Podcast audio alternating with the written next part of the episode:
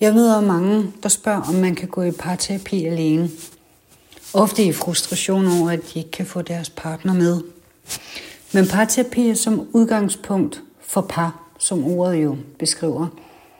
Det er jeres relation, der er i terapi, når I vælger at gå i parterapi. Det, som der opstår og sker imellem jer, og der, hvor det går galt, og hvordan det går galt, hvad I trigger i hinanden, og hvordan I reagerer i forholdet. Når begge parter er til stede, så er der mulighed for at undersøge det felt imellem jer.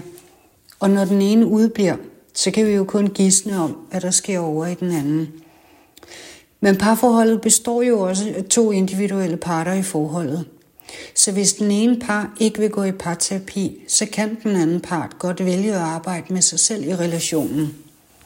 Du kan naturligvis ikke tage ansvar for hele jeres relation, eller hvad der sker over i den anden, men du kan tage ansvar for din del af den, og du kan blive klogere på dig selv i relationen. Her kan du opdage, hvordan det bliver svært for dig at være i relationen. Hvad har du med dig af vaner eller automatreaktioner? Er du fanget i uhensigtsmæssige mønstre, så kan du eventuelt undersøge, hvad handler de om, men ikke mindst, hvordan du bliver fanget af dem, og hvad du kan gøre for at undgå dem. Eller hvad handler din frustration om? Hvad er det, du ikke får? Hvad er det, du ikke får sagt? Og hvad er dit bidrag til parforholdet? Dine ønsker og dine drømme? Og måske dine reaktioner forhindrer dig i at få det, du længes efter. Ofte når vi arbejder med os selv i parforholdet, så vil det smitte positivt af på relationen. Så i de fleste tilfælde vil det have en effekt i parforholdet.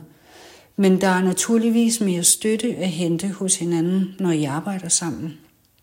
Men den mest værdifulde mulighed ved at arbejde med sig selv i sin relation, er at blive en mere autentisk version af sig selv.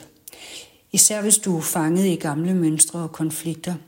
Så hvordan kan du finde tilbage til dig selv? Og hvordan kan du undgå at blive fanget? Og hvordan kan du egentlig blive den partner, du engang var?